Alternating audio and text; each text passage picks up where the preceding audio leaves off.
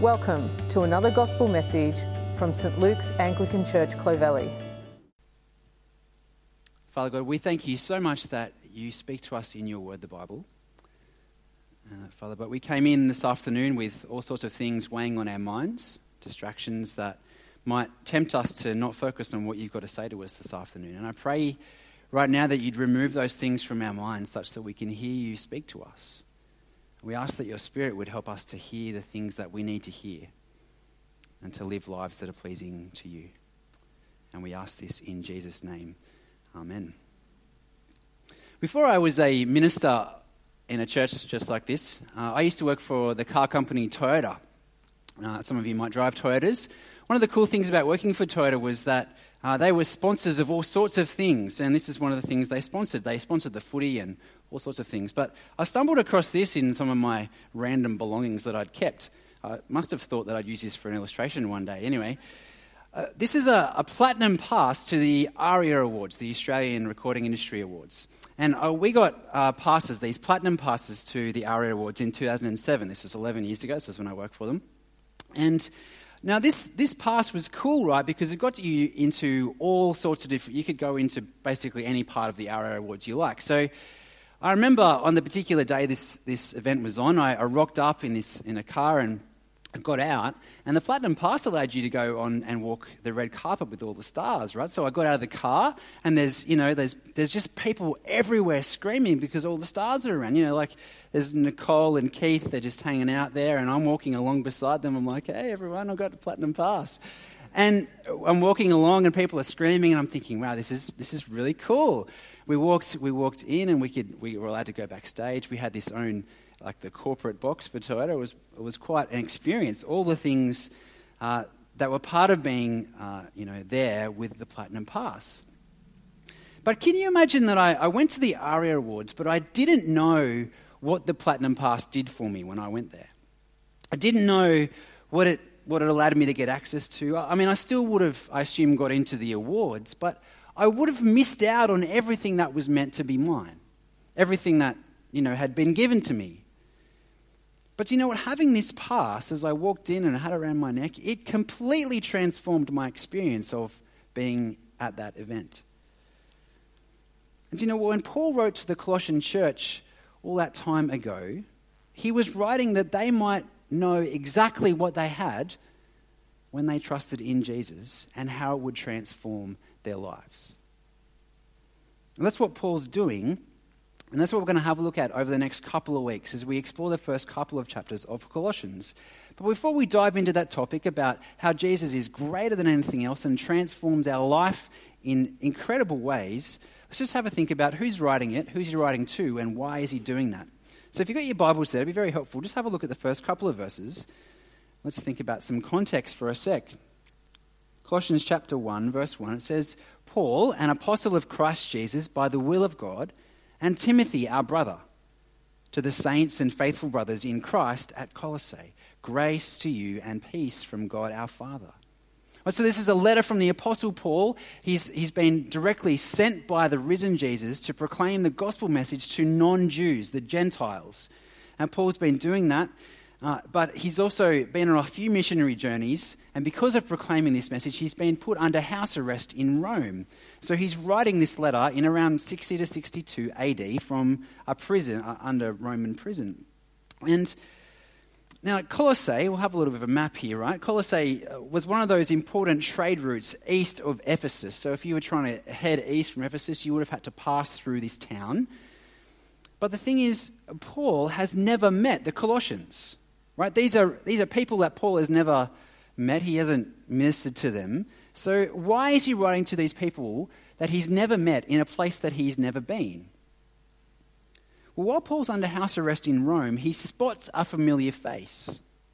He, he spots a guy named Epaphras. We had him in that reading. Actually, just flick your eyes down to verse 7 and see what Paul says about Epaphras here.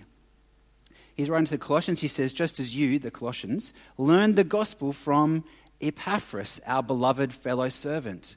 He is a faithful minister of Christ on your behalf and has made known to us your love in the Spirit.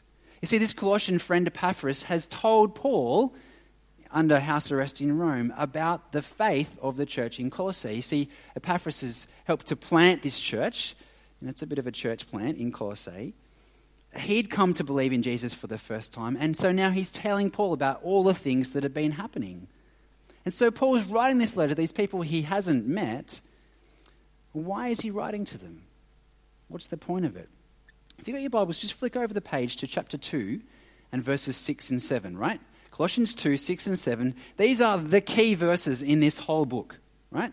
If you want to kind of get a handle on what's this book all about, this is what he says. Therefore, just as you received Christ Jesus the Lord, so walk in him, rooted and built up in him, and established in the faith, just as you were taught, abounding in thanksgiving. Now, those are verses that will be good for you to memorize if you ever have a chance to do some memory verses. What's Paul doing here in this book? Well, Paul's writing a letter of encouragement. He's helping the Colossians explore that Jesus is greater than anything else, that he really does transform people's lives in, in ways that are greater than you can imagine.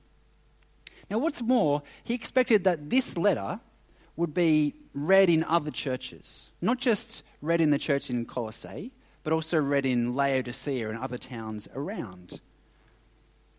And I'm really encouraged by that.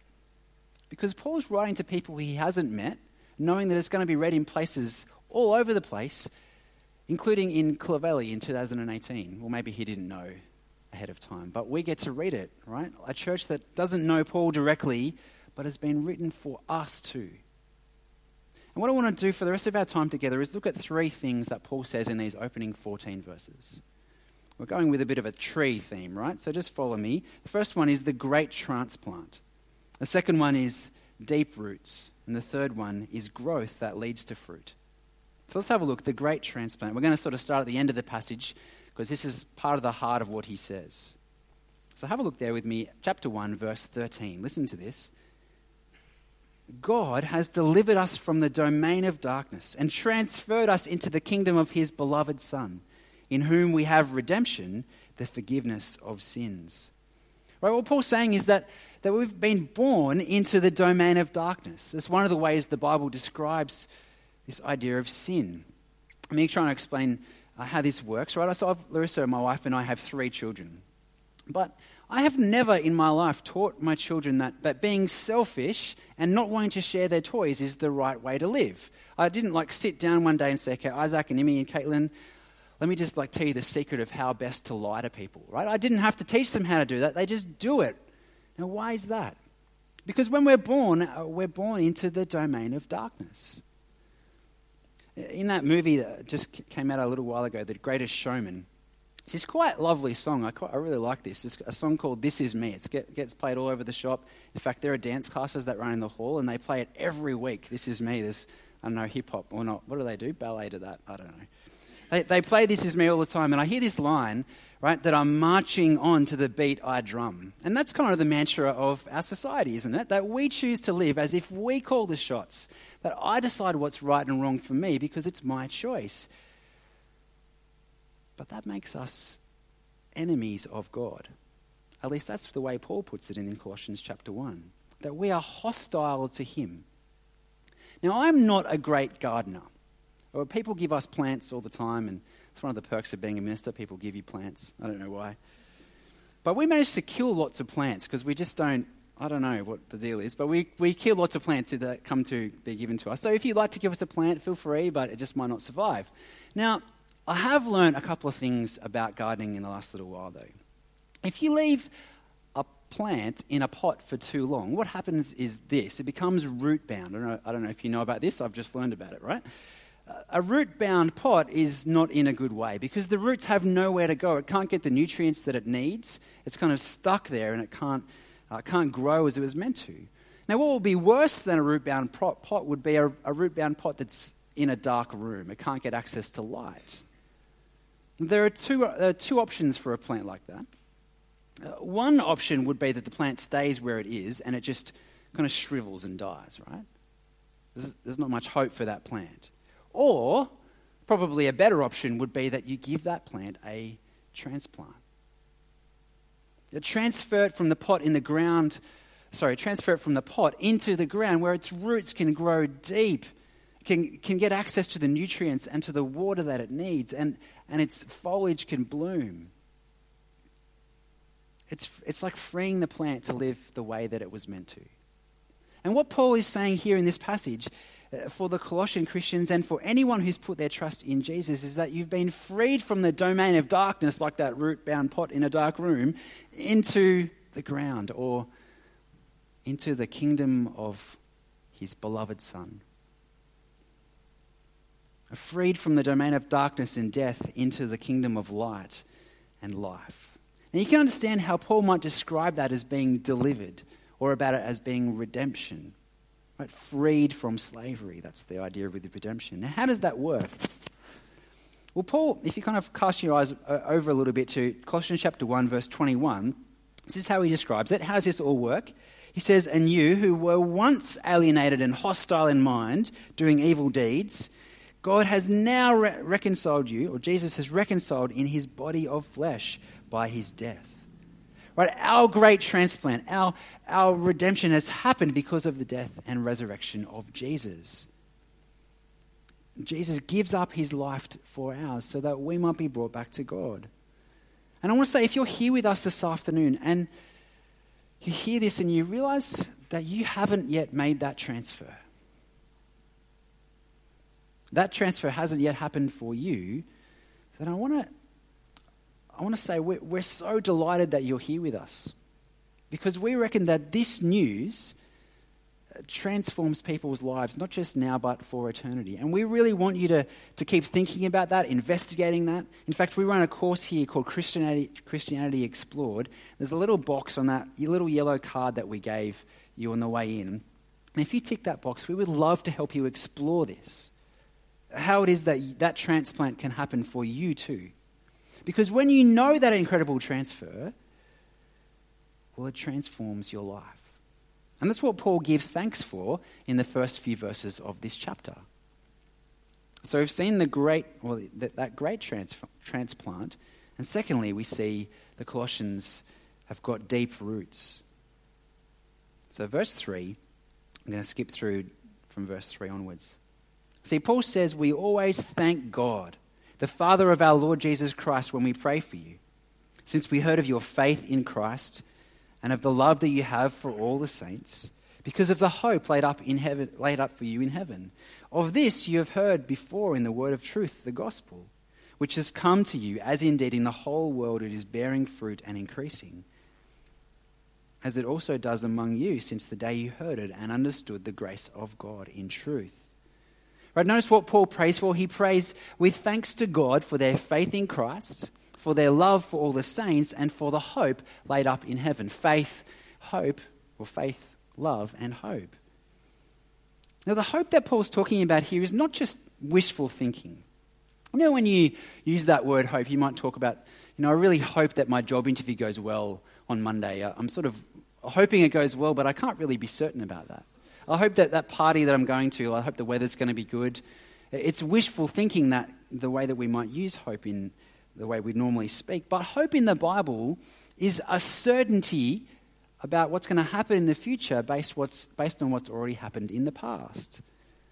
So he says, You've heard about this hope in the word of truth, the gospel, what's happened in the past, and now you have a certainty for the future.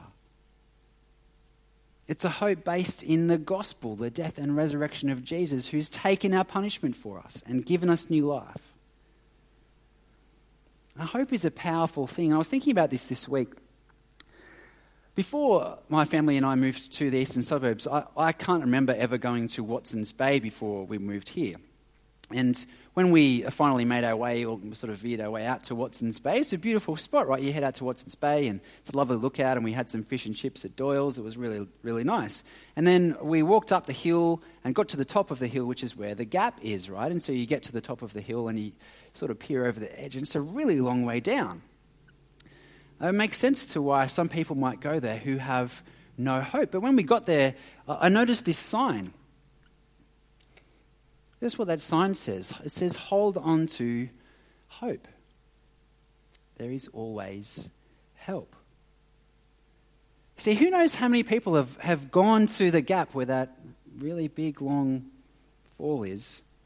They've gone there with no hope. No hope for their life or for their future, which is exactly why Lifeline have put those signs there. They've put phones there as well so people who are in real trouble can make one last ditch call. Now, who knows how many people have gone there, but just with a glimmer of hope, their life has been changed. And do you know what? The gospel message of Jesus is the ultimate message of hope. Because it's more than just wishful thinking. And that hope, that certainty for the future that the Colossians have heaven stored up for them, it's like a bank deposit, uh, stored up for them, a certain future coming. Well, it changes their life now. Do you notice the faith that they have in the Lord Jesus? They trust in Jesus more than they trust in their careers or in their family or in their wealth or whatever else. And it's produced a love for all the saints, for their brothers and sisters in Christ. And do you know what? I think that's one of the reasons why I think that tree metaphor, that idea of the tree with deep roots and you know big branches of growth, is a really powerful one to describe what happens in the Christian life. Because there are lots of things in life, if you think about it, you describe some sort of growth. And it is like you move from one thing and you move on to something different. But that's not what happens when you put your trust in Jesus you know, when you're in kindergarten, you might learn the ABCs, but you, but you end up writing essays or, or blogs or, I don't know, whatever else you write. But in the Christian life, we don't move on from Jesus. What we do is we grow deeper roots so that when the trials of life come along, they don't just knock you over. When other things that look more attractive look more attractive to you, you don't just go running after them. You stay and you grow. And Paul says that that gospel message has been changing the world. It was changing the world in the day of the Colossians. You notice the, what, the language he used? He said that the gospel of Jesus is bearing fruit and increasing all over the world. Now, Paul's picking up on some language that, that runs like a thread all the way through the Bible. That language of being fruitful or increasing uh, runs the whole way through. In chapter 1 of the Bible, when God is speaking to Adam and Eve, he said, he gives them this command, right? Be fruitful and multiply and fill the earth. And he picks it up and he kind of repeats that in slightly different language with, with Abraham, but the same idea. He gives him these promises and he says that you, Abraham, and your family line, well, as you are fruitful and as you multiply, well, through your family line, all the nations of the earth will be blessed. And what happens is that, that when God's people, Israel, when they fail God, well, God describes them as being fruitless. They're not doing what God has asked them to do. And we read just before in Psalm 1, we'll look at it in a minute. We read before in Psalm 1, like the, the person who is righteous is like a tree planted beside streams of water who produces much fruit. Do you realize what Paul's saying to the Colossians? He's saying, Hey, you guys, do you realize that you are part of the very plan and purpose of God, that this gospel message would change the world? And do you know what, brothers and sisters? If you're one of God's people now, well, you're part of that same plan and purpose too. And it brings us to our third point about growth and bearing fruit. And see, Paul's thanked God for the, the ways the gospel has transformed the Colossians. And now he prays for them. And listen to what he prays for the Colossians. Verse 9, he says this And so, from the day we heard, we've not ceased to pray for you, asking that you may be filled with the knowledge of his will, in all spiritual wisdom and understanding, so as to walk in a manner worthy of the Lord, fully pleasing to him. You see, Paul's moved from praying to from thanking to praying for the Colossians, that they might grow that they might live lives that are worthy of God and pleasing to Him. And the first way they're going to grow is in knowledge. Now, some people might think this, and you might hear this in different, in different circles, right? That you sort of have to, to believe in Christianity, you've got to like, just take your brain off for a second, put it to one side, uh, and then, you know, take a leap in the dark. But that's not what happens. Uh, knowledge isn't the enemy of true spirituality. Paul prays that they'd be filled with knowledge, and a particular type of knowledge. Filled with the knowledge of God's will in all spiritual wisdom and understanding. You see, the knowledge of God's will is a knowledge that comes from God's Spirit, who enables us to grow as we read His Word. Right? And that's one of the ways that you've got to, we've got to keep growing, right? Have a look at Psalm 1. Let's listen to the way, I guess, the poetic way that Psalm 1 describes this. He says, Blessed is the one who does not walk in step with the wicked, or stand in the way that sinners take, or sit in the company of mockers, but whose delight is in the law of the Lord, and who meditates on his law day and night. What's that person like? Person's like a tree planted by streams of water, which yields its fruit in season and whose leaf does not wither. You see, the outcome of the knowledge of God's will is that you're able to walk in a manner that's worthy of the Lord, to live a life that's pleasing to Him. And what Paul does is he outlines well, what's that going to look like? This is all kind of bound up together, and we've got to keep reading to figure it out. You'll notice these things that are spelled out in the next couple of verses. Right? Just notice these four things. What is it going to look like? It's going to look like bearing fruit in every good work. Number two, it's going to look like increasing in the knowledge of God. Number three, it's going to look like being strengthened by God with all power for patience and joy. And number four, giving thanks to God the Father, right? So bearing fruit, increasing in the knowledge of God, being strengthened, and giving thanks to the Father. And Paul gets a little bit repetitive with this bearing fruit language, right? What he thanked God for, he now prays for the Colossians that they might bear fruit. What he's been saying has been happening with the gospel all over the world. He now prays that that would happen in the lives of these Colossian Christians. A wise older Christian once shared with me when I was younger that he starts each day with a prayer asking that God would lead him to the good works that God's prepared for him in advance to do. And I thought to myself when I heard him say that, I'm like, do you know what? You've really understood what's going on here. That God has a good plan for your life, that not only are you to know this grace of God, the goodness to, of God to you in Jesus, but actually that He's got good works prepared for him to do the, out of the overflow of the knowledge of God. And that's why growing in the knowledge of God is the second thing that Paul talks about. A part of being filled with the knowledge of God means that you're going to learn how to put that word into practice. It's kind of a reciprocal relationship, right? As you, as you learn uh, to put God's word into practice, well, you grow in your knowledge of God, and your obedience to God means you'll keep on growing in Him. But we need, God, we need God's help to be able to do this, don't we? Do you notice there that kind of the passive, right? Being strengthened with all power for patience and joy. I know that in my life, there are lots of times that I've struggled with those two things with being patient with other people who I'm impatient with, and to not find the joy when I really should have that same joy. But here it says that we're being strengthened with all power. And the power that he's talking about here is that when you've put your trust in Jesus, he gives you his Holy Spirit, and it's the power that's the power that was at work to bring Jesus back from the dead. That's the, the power that he's talking about here. An incredible power, given strength by God. Which means that we can therefore give, give thanks to God the Father who has worked all this in our life.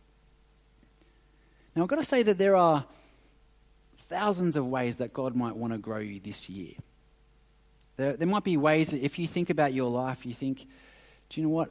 My Christian life, if you, you call yourself a Christian at this point in time, I've become a bit stale. I wouldn't say that I'm growing right now. And I guess my question to you is to kind of keep thinking about well, how is it that this passage might work out in your life? And I'm going to suggest one way I'm just going to suggest one way. We're going to explore it for a couple of minutes. And the way is one of the things that Paul does in this passage, and it's prayer. For my 21st birthday, I received this book. I noticed the other day that it had some writing in the front of it. Someone had written a little message. Uh, it's this book. It's got a different cover now because it's got a new edition. But when I got it, it was the first edition. This is a book called A Call to Spiritual Reformation by a guy named Don Carson. Now, when I got this book when I was 21, I didn't read it, and I, I sort of regretted it a little bit later and read it when I was a bit older. But Don Carson has some really helpful things to say. I'm just going to share three things with you about what he says about prayer. You can find them in this book, although I've given them three S's for you to remember, right? So here's the, the first S.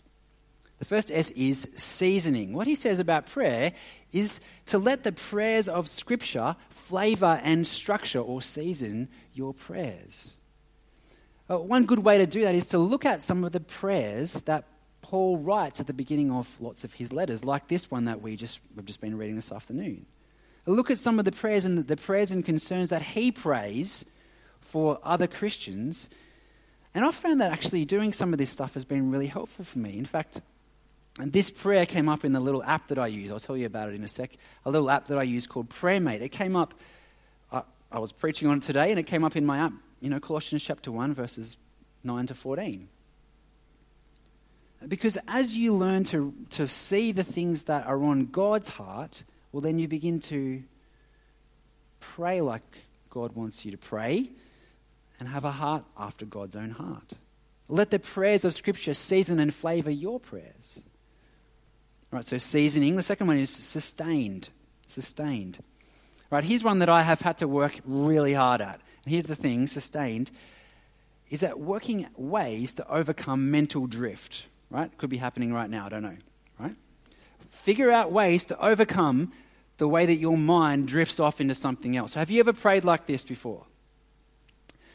Heavenly Father, I thank you so much that you are such a good God and that you've given me your Son, the Lord Jesus. And I wonder where I put my keys last night. I think I might have left them in the door. And you're off into something completely different. You've got to figure out ways to overcome that to overcome that. And here's a couple of ways that have, have worked for me. One way is to actually pray out loud. And I realize that sounds like a bit of a weird thing to do. If it seems weird to you, then maybe find a quiet space rather than necessarily walking down the road. But that could be cool too. Pray out loud so that you stay on task. And pray about the things that actually are on your heart. Another way that I've got this really big, long Word document that I just write out, type out prayers that I want to particularly focus on. I reckon another way that's been really helpful for me is to pray with other people. Pray with other people. All right, so seasoning, sustained. The third one is support. Now, I mentioned just before about the app that I use. I have found this little app on my phone uh, which has got a good Aussie title. It's called Prayer Mate. It's a pretty Aussie title, right? Prayer Mate. Now, one of the things that's been really useful for me is that I, I say to people all the time, I'm going to pray for you about that. And then what I found happening was that I wouldn't do it. But prayer mates actually really helped me with this. It means that I can kind of jot something down and I write it down. And every day it kind of just gives me five things to pray for. So I've got this growing list, and sometimes I take things off a list because they have been answered by God. It's been fantastic. But you know what happens with prayer? You don't just fall into a good prayer life. Like, oh, look, here I am. I'm in a great prayer life. You have to work at it. And I want to encourage you to, to not just know the things that you know about God and just kind of leave it there, but actually keep on working at it because of the grace and love that He's shown to you. Not because somehow God will love you more because you have a great prayer life, but it shows your dependence on Him. Now, if you're someone who's here with us this afternoon and you are exploring, I just want to say that, that being able to pray or talk to God, our Heavenly Father, the God of all the universe, is such an incredible privilege that that God, when you pray and say, you know, even if it's just in your mind, that, that He listens to you and wants to answer your prayers. That is an incredible thing. God is not some far away God, He's present and delights to hear you. That is an incredible thing. I want to finish by sharing with you a story that I heard from a guy named Rico Tice, who runs the Christianity Explored course, actually. He tells this story of a woman named Thelma Howard who died in 1994. I don't know if you've heard this story before, but she was the housekeeper to Lillian and Walt Disney. And the Disney kids loved uh, their housekeeper, Thelma Howard. And she was got described a little bit later as sort of like the, the modern day or the, the real life Mary Poppins. Uh, the Disney kids loved her so much that every year Walt would give her a present for Christmas. And instead of giving, you know, her food or money or flowers or, you know, a car or something or turkey, I don't know, instead, what would give her shares in the company. year after year after year, shares in the Disney company. But sadly, Thelma died in 1994 in relative poverty. As people went through her estate and the few possessions that she had, they discovered these papers in a drawer. And they discovered that Thelma had the equivalent of shares in the Disney company worth about $11 million. But for her, those little pieces of paper that she had that had been given to her every year, they didn't really make much sense to her. She just kind of filed them away. She had no idea about the riches that she had. But can you imagine how her life would have been transformed if she'd known the incredible gift that she'd been given? Friends, don't be like Thelma Howard. And may we be people, may you be someone who knows the incredible transplant from darkness to light, someone who, who digs deep roots, that you might grow to bear much gospel fruit because you know how much God has done for you in His Son. Don't I pray that God will help us to do that? Oh, Father God, we thank you so much for the incredible riches of knowing Jesus. Thank you that He's the one who's brought us out of the domain of darkness and into His eternal kingdom. That we have the sure and certain hope of heaven laid up for us. Father, we pray that knowing what you've done for us in Christ, that you would help us to dig deep roots that we wouldn't be easily blown over or swayed by things that come along, but that we would grow to bear much gospel fruit and live lives that are pleasing to you. And I pray for anyone here this afternoon who's still investigating these things. Father, please would you help them to, to figure them out, to ask that you would work in their life, and Father, that you would transform their lives too. And we ask this all in Jesus' name. Amen. Thank you for listening. For more information about St Luke's Anglican Church, please visit www.clovelly.org.au.